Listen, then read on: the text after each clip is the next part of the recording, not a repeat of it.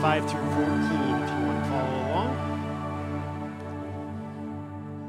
Then the Lord came down in a cloud and stood there with him, and he called out his own name, Yahweh. The Lord passed in front of Moses, calling out, Yahweh, the Lord, the God of compassion and mercy. I am slow to anger and filled with unfailing love and faithfulness. I lavish unfailing love to a thousand generations. I forgive iniquity, rebellion, and sin. But I do not excuse the guilty. I lay the sins of the parents upon their children and grandchildren. The entire family is affected, every children in the third and fourth generations. Moses immediately threw himself to the ground and worshiped, and he said, O Lord, if it is true that I have found favor with you, then please travel with us. Yes, this is a stubborn and rebellious people, but please, please forgive our iniquity and our sins. Claim us as your own special possession. The Lord replied, Listen, I am making a covenant with you in the presence of your people. I will perform miracles that have never been performed anywhere in all the earth or in any nation. And all the people around you will see the power of the Lord, the awesome power I will display for you. But listen carefully to everything I command you today. Then I will go ahead of you and drive out the Amorites, Canaanites, Hittites, Perizzites, Hivites, and Jebusites, lots of words, be very careful uh, never to make treaty with the people who live in the land where you are going. If you do, you will follow their evil ways and be trapped. Instead, you must break down their pagan altars, smash their sacred pillars, and cut down their Asherah poles. You must worship no other gods for the Lord, whose name is jealous, is a God who is jealous about his relationship with you. The word of the Lord. Thanks, Dan. My husband, Fred, and I got married in our 30s, and we had both been in ministry for a long time as single people. Fred, 15 years with Youth for Christ, and myself, for nine years in pastoral ministry. One of the things that we had to talk through as a couple and through premarital counseling is how to safeguard our marriage. We both work in uh, areas that put us in contact with a in close relationship with people of the opposite sex. And so, uh, for Fred and Youth for Christ, many of his close colleagues, volunteers, and of course, club kids were female. And for me in pastoral ministry, I too work with a lot of colleagues and congregants and volunteers who are male. So, Fred and I actually were very comfortable with that in each other's life. We weren't afraid of it at all. We, in fact, it was something we enjoyed about each other's ministry. But we also knew, uh, and with wise counsel, that we would need to safeguard our marriage like any couple needs to safeguard. I'm going to be honest with you that some of the old safeguards uh, that we're used to, or maybe that the church kind of put on us for a long time, just didn't work well with us. They didn't, kind of rubbed us a little bit the wrong way. Uh, somebody I totally respect, Billy Graham, I know is famous for having said, you know, he would never be alone with a woman other than his spouse. And that kind of became a big one of the safeguards at churches. Well, couple of things, okay? Don't hear disrespect, but a couple of things. One, it's not super realistic. Uh, two, I had met so many people who waved that safeguard proudly and who then had affairs in their life. So, okay, not not not the perfect solution there. And then, excuse me, three, we also witnessed it be one of the ways that women are sometimes shut out of important collaboration conversations with the men that they work with. So we said, that's not going to work for us, but we want to protect our marriage, you know, for sure. So some of the things that we have done is that we communicate about our schedules. Like we know uh, Fred's in Oregon City today. He knows I'm here. We know who we're having lunch with. If we don't in the moment, we will by the end of the day. okay? So just being open with one another and regular communication. We don't want any surprises for each other. When cell phones came along, yeah, we're that old. We were married before. So, well, no, Fred had a big honking cell, you know, one of those big car phones. Thought that was so cool. So, but, but once the cell phones that we have now came along and texting became a big deal, another safeguard for us is he knows he can pick up my phone at any moment and scroll through my texts. Same goes for me. I can pick up his phone and scroll through. Do we really ever feel the need? No, we don't. We trust each other. But just having that safeguard there, that simple freedom to pick up that phone, is a safeguard to both of us. Our first year of marriage, we lived in Seattle because Fred was working with Youth for Christ up there, and we, uh, I was the good spouse going along on a, a youth camp or youth snow weekend. And we had just started uh, the trip out of Seattle when this really cute, perky little 20 year old came and sat down in the seat right in front of us and turned around and talked to my husband for the next two, uh, AKA flirt, with my husband for the next two hours. And, you know, now if you know Fred, you know Fred can talk. So that didn't seem odd to him at all that somebody would talk to him for two hours. But as the day wore on later, I pulled him aside and I said, Hey, you know, you just might want to be aware that that 20 something, she's really been flirting with you all day. Oh, no, he said, she's just friendly.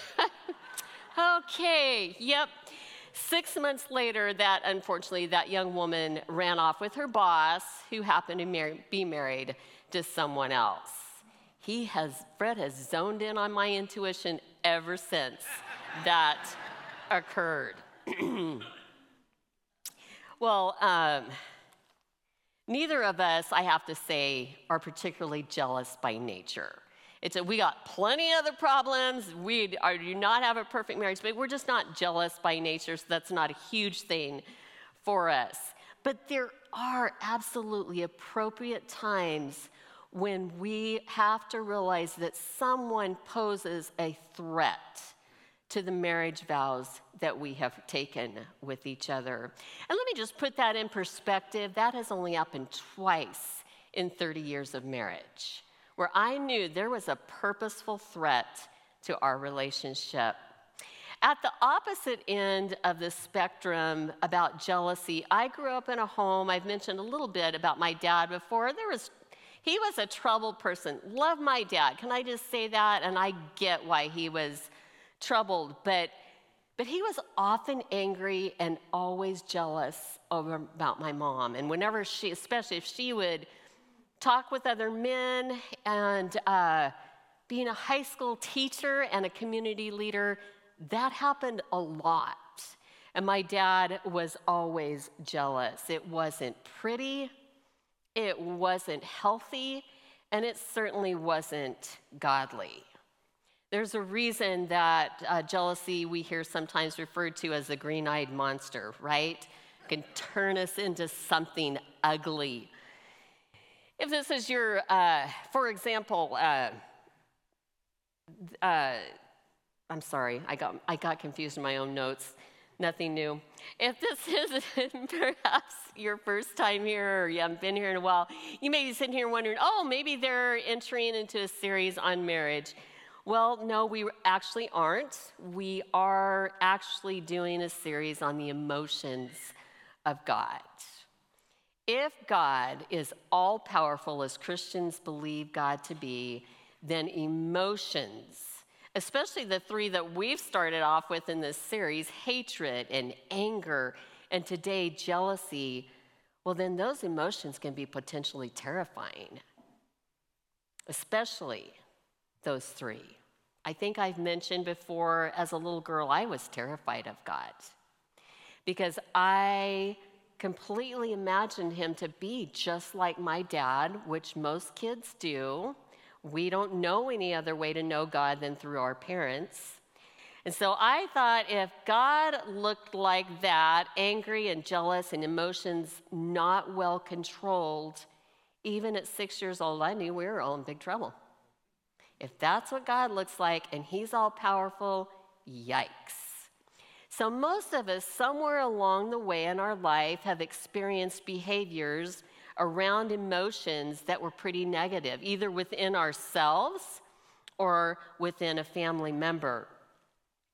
It's easy to think of the jealousy and the behaviors we've experienced on a human level, human context, and take those and transfer them to God. What can be helpful, and what I hope to do this morning, is talk about the, a couple of different types of jealousy. It's helpful to understand that there's a jealousy that protects the relationship, and there's a jealousy that destroys. Last week, Pastor Mike talked about anger and said that real relationships, every real relationship we have, will experience anger. And therefore, a relational God also experiences anger. Jealousy also is an emotional, is a relational emotion.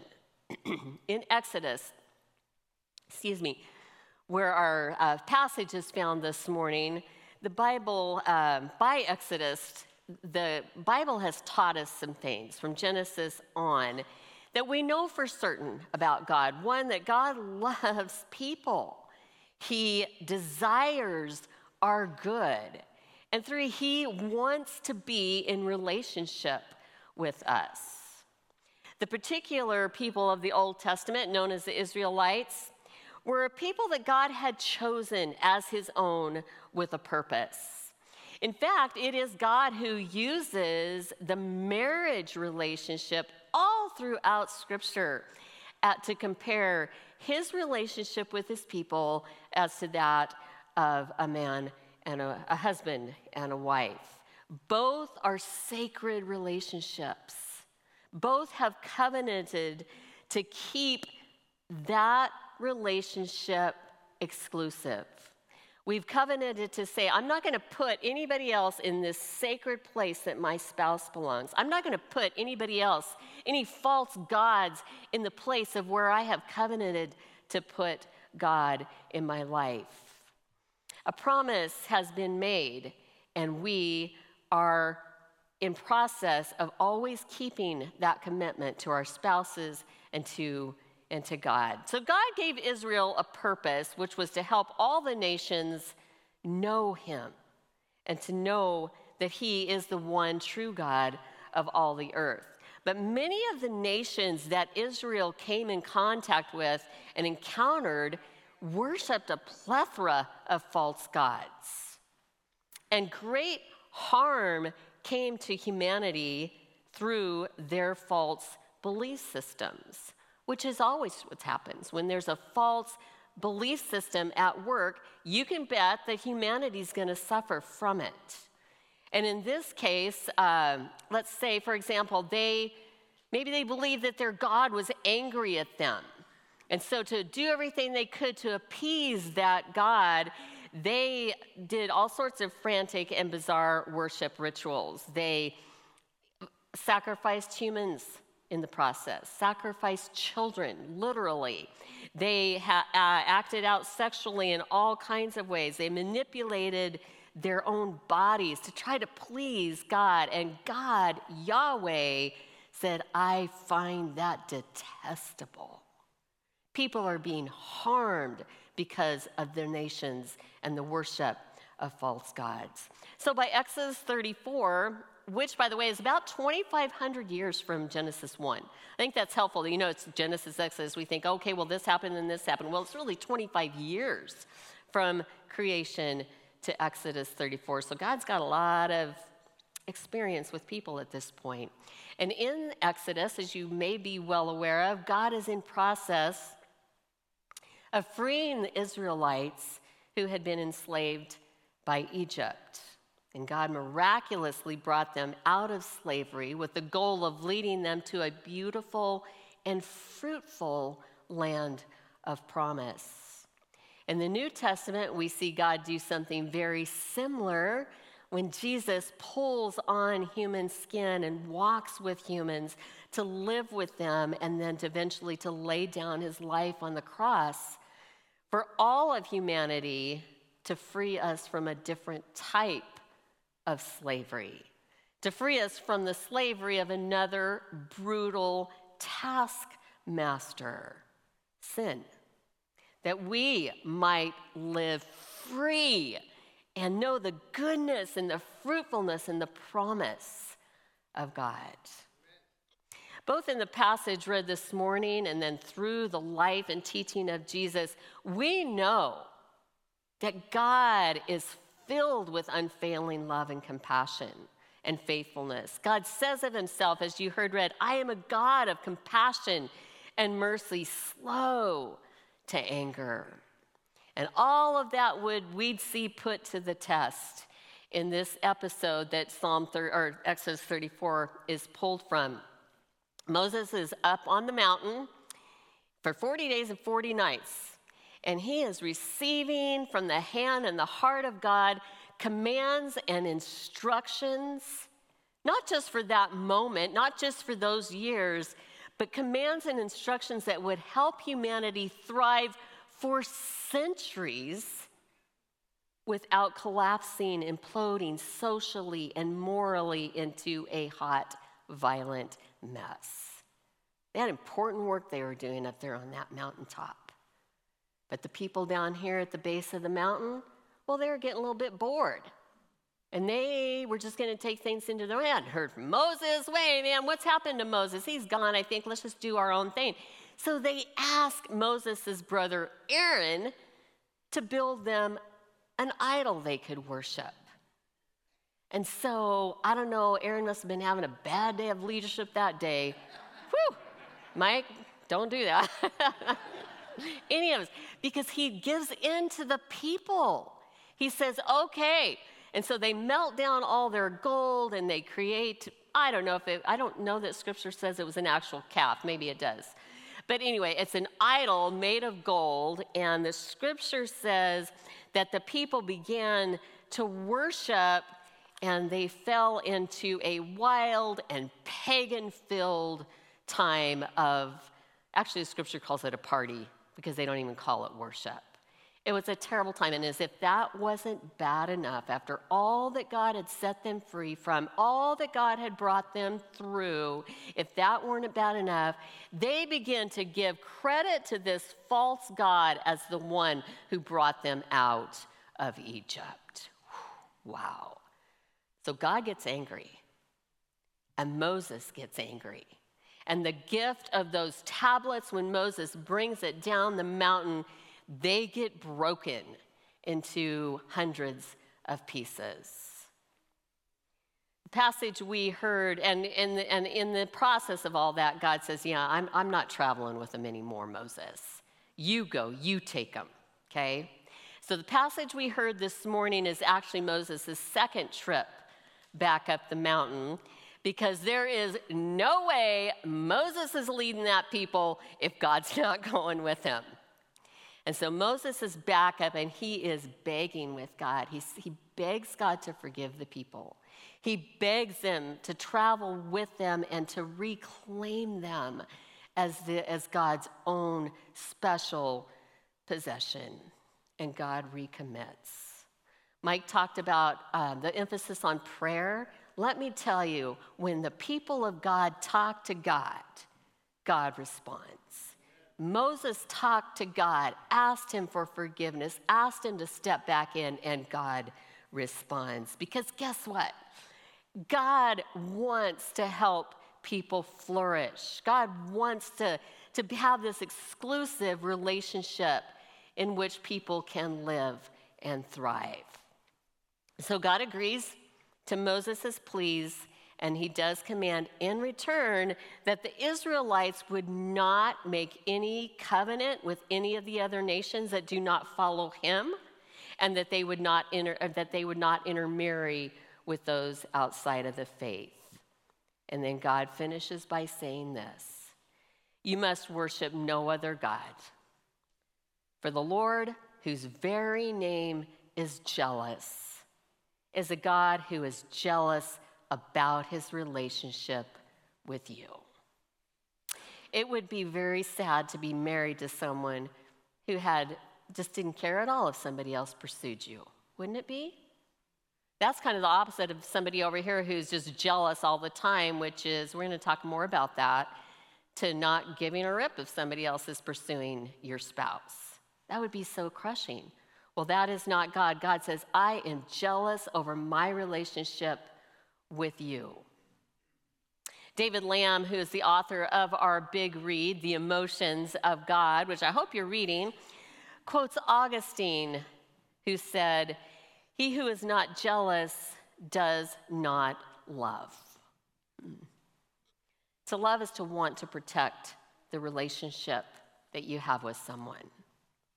And Dr. Lamb, because this is so important that we get this, he goes on to compare an unhealthy jealousy to a healthy one. And he calls the unhealthy jealousy, the one that destroys, he calls that a suspicious jealousy.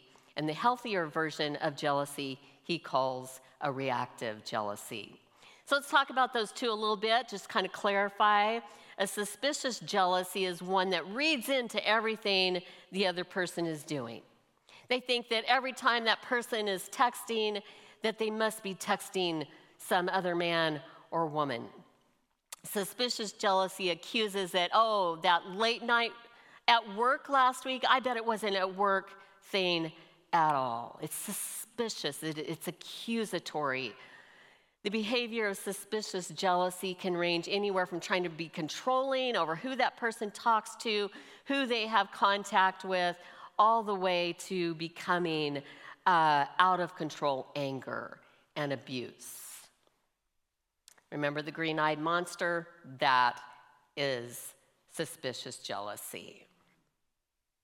Suspicious jealousy is always destructive to a relationship, and sometimes even to the physical well being of the other person. Reactive jealousy, on the other hand, is specific to a situation that has occurred. It's never a vague accusation. The incident that I used for my uh, marriage, first year of marriage with the with the 20 something, it was an, a specific incident that I was present to observe. In marriage, reactive jealousy doesn't always involve another person. Sometimes it does, but it's anything that would bring harm and threat to our relationship. Maybe it is too much time spent uh, with a group of friends. Maybe it's too much time at work. Work commitments can, we've heard it what? Called the other mistress, right? When somebody's job is the other, the thing that's threatening the work or the, the marriage. Or it could be screen addiction or a group of friends. Those are type of reactive jealousies when we recognize this thing in my spouse's life could threaten, excuse me, our relationship where suspicious jealousy is born from a lack of trust and fear and sometimes the need to control. Reactive jealousy is not. And it's where suspicious jealousy is accompanied by angry, threatening communication, suspicious. And can, let me just pause here. I meant to say this earlier. If you are experiencing that kind of jealousy within yourself, that suspicious, and you, you know it. You've got a suspicious jealousy going in your own life, or you're in a relationship where that is being aimed at you, we really encourage you to seek counseling. We have a wonderful uh, referral list of Christian counselors. Don't, don't keep going down that path. You need to seek some help for that and because friend it will it will damage your life and destroy your relationships if unchecked and know that god does not want anyone to experience that kind of relational jealousy in their relationships so reactive jealousy healthy jealousy is based on a real threat and it's characterized by honest grace filled communication you know the nice thing about god is that God fully and completely knows our hearts and completely knows the hearts of those that we're around as well. God's always right. He always sees clearly, always seeks to protect the relationship. I will admit to you that there are times that I just flat out tell God that it gets a little irritating sometimes that He's always right. but in reality, I am thankful. I'm deeply grateful that God does know and that God takes a lot of guesswork out of right out of life, right? Am I right or is God right? Yeah, guess who? it's always God. And He is always out for our good. So that can be a relieving and uh, reassuring part of our communication with God. He's protect, He's committed to protecting the relationship that we have with Him. God also knows if the enemy of our soul has found an in to pursue us. God knows if something has caught our eye or, or caught our interest in some way that indicates danger, danger, danger. In Exodus 34 12, God tells the Israelites do not pursue this type of relationship.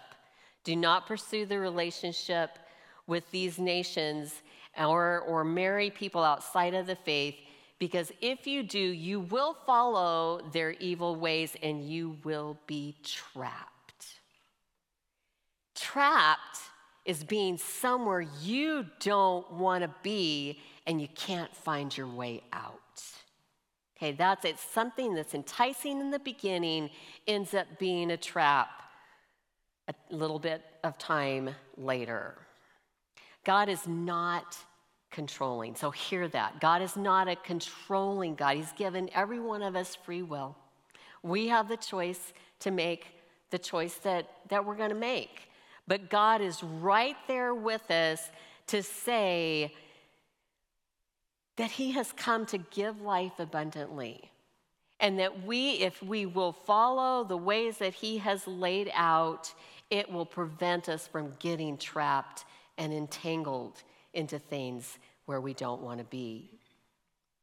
When we participate in, when we pursue things that are not godly, probably everyone in the room knows this, we've experienced it at some degree, we get pulled in faster and uh, deeper than we ever intended.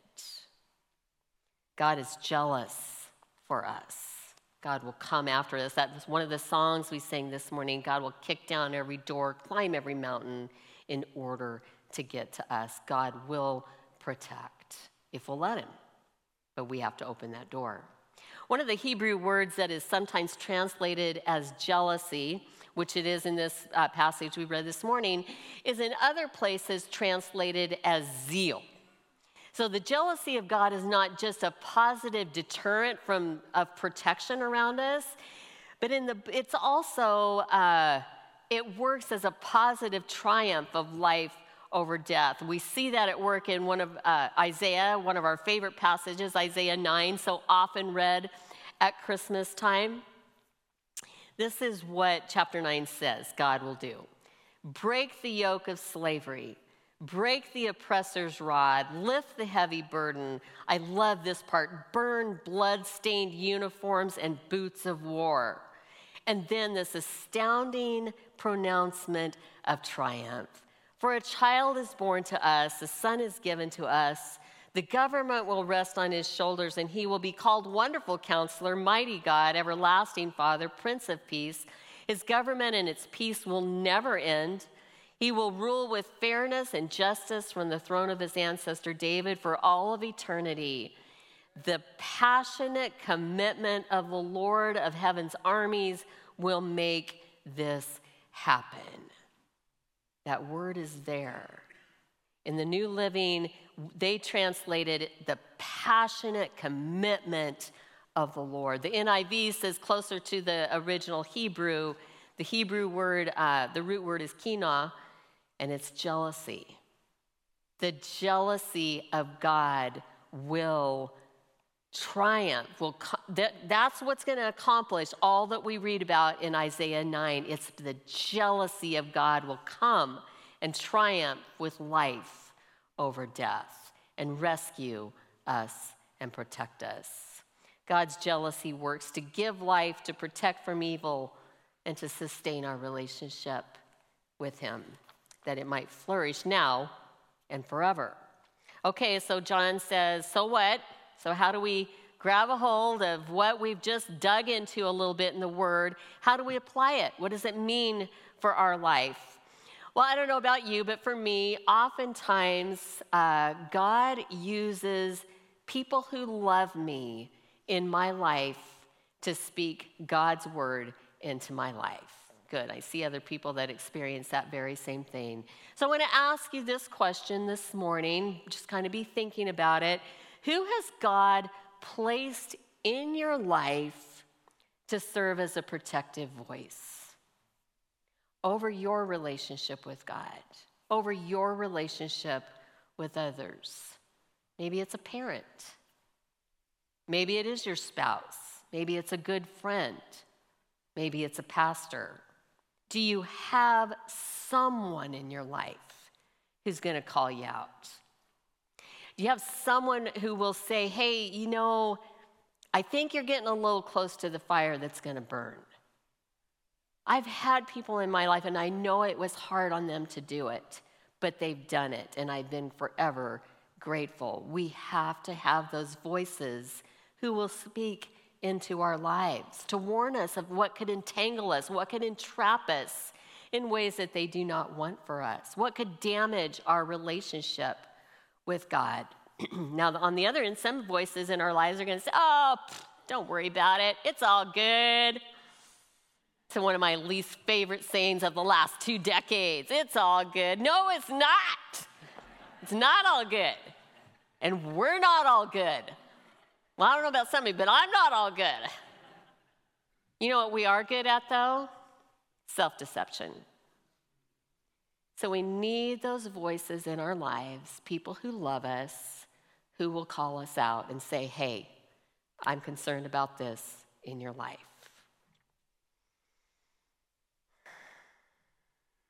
At the other extreme in our lives, seem to be more of these voices sometimes. And I think for young people, especially, there are those voices who are going to urge you in a different direction. Oh, come on.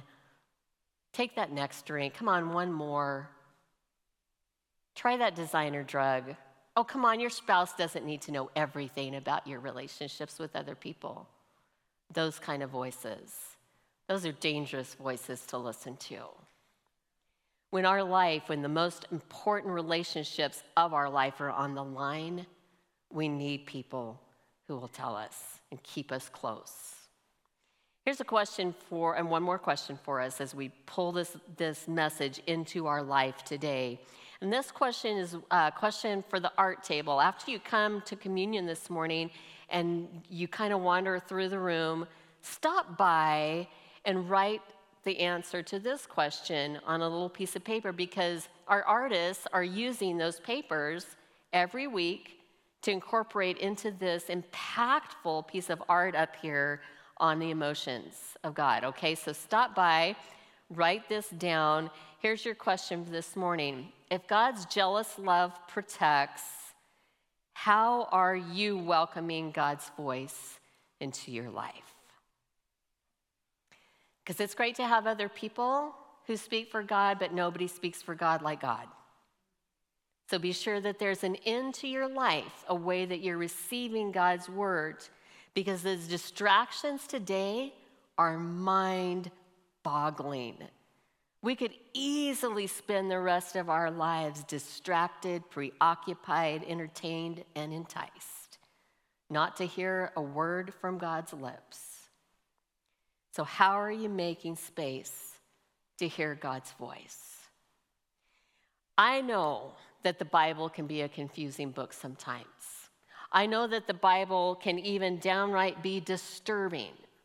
And I think that we have to have the freedom to be able to process that, to struggle with it, to be honest about it. Yet there is no other written word infused with God's Holy Spirit to warn, to teach, to encourage, like this book.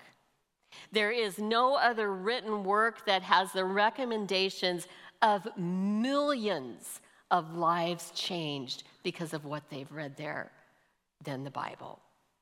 So I'm going to invite you again and again. I know Mike and John are doing the same. Get into God's Word. I know that they're taking a break for summer, but they'll be full back on in the fall. I encourage you, if you're not part of a women's Bible study or men's Bible study, join New Hope. They've got great things going in studying the Bible together. Or if that's not for you, there's Rooted, a 10 week program. It's kind of the faith basics or a refresher of faith. Both of those kind of opportunities help you be accountable to getting in the Word and studying it with other people. And if you have uh, questions as you read, don't suffer alone. Let's talk about those. If you if you have questions, call John. if you have harder questions, call Mike. no, anybody on pastoral staff would be more than delighted to talk with you about what you're reading in the Word and where are you stumbling, where are you struggling, what questions do you have? We may not have all the answers, but we'll struggle with you and we'll help you work through those issues. One of the most biblical books on godly jealousy and love is the Old Testament book of Hosea. I'm going to close uh, with this with some thoughts on that. I will never forget reading this book for the first time as a teenager. Just blew my mind, just mind blown, this book. And then I read another mind blowing book based on this book, which is Francine Rivers' book, Redeeming Love. I highly recommend that. I have used it with women I've worked with before whose lives have been deeply impacted by that novel based on Hosea. I'm going to give you a warning though. It is a hard read, and there is uh, abuse in it. There is human trafficking. It is, it's gut wrenching. I bawled my eyes out reading that. But here's why I'm bringing up Hosea. For any of us who have been enticed off the path, entrapped where we wish we weren't, believing that it's too late, God is done with me, Hosea says, not so fast. Not once. Oh, if you don't know the book, if you don't know what the Hosea is about, Hosea is a prophet who has a wife who is completely unfaithful to their marriage vows. Can you imagine being a pastor or a prophet and your spouse is blatantly ugly, unfaithful to you? That's what the story of Hosea is about. And yet God can tells this prophet, take her back. Take go woo her back.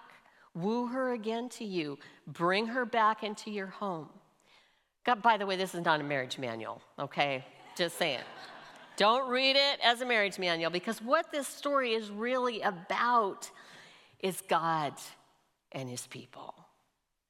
It's about a faithful God who stayed faithful to Israel and remains faithful to us who are in relationship with him no matter what.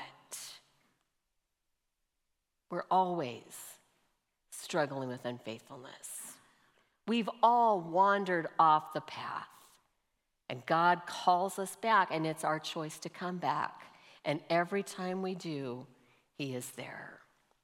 God says, My name is jealous. God claims two names for Himself love and jealousy. It's part of who He is. And His is a jealousy that always protects, always restores, and always forgives. Amen. Let's pray together.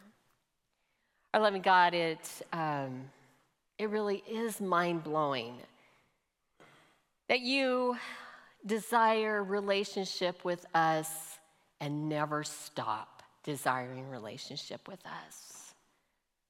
So I hope it's the voice and the prayer of every heart in this room that we could just look to you and say thank you and ask you to be that voice that continues to pull us back, continue to woo us, continue to woo your world back into relationship with you. Continue to be that love and that jealous, protective eye over our lives. We recommit to you as you so willingly recommit to us. In the name of Jesus, amen.